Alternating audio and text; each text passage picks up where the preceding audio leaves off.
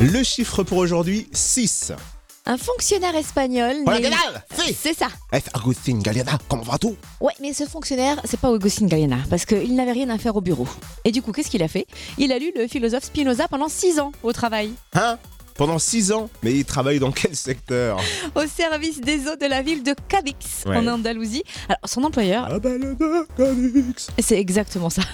son employeur a découvert le poteau rose alors que ce monsieur était à la retraite, Waouh Ah, parce que la Tant de ville. s'app- réactions Ouais, c'est ça, mais parce que la ville s'apprêtait à lui décerner une plaque commémorative pour ses 20 ans de Bravo service. monsieur Félicitations 20 ans que vous travaillez chez nous, bravo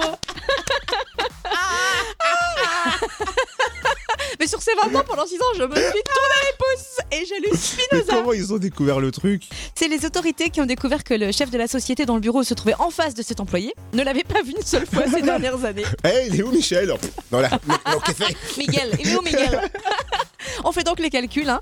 il n'a pas travaillé un seul jour pendant 6 ans, tout en continuant à toucher son salaire annuel de 37 000 euros, c'est Quand même. important de le dire. Et il a expliqué qu'il venait chaque jour au bureau, mais qu'il n'avait pas de travail à faire. Mais il n'y a rien à faire, patronne Ouais, ouais. Alors du coup, par peur de perdre le poste, bah, il l'a jamais dit quoi, il a jamais fait part de la situation à son employeur.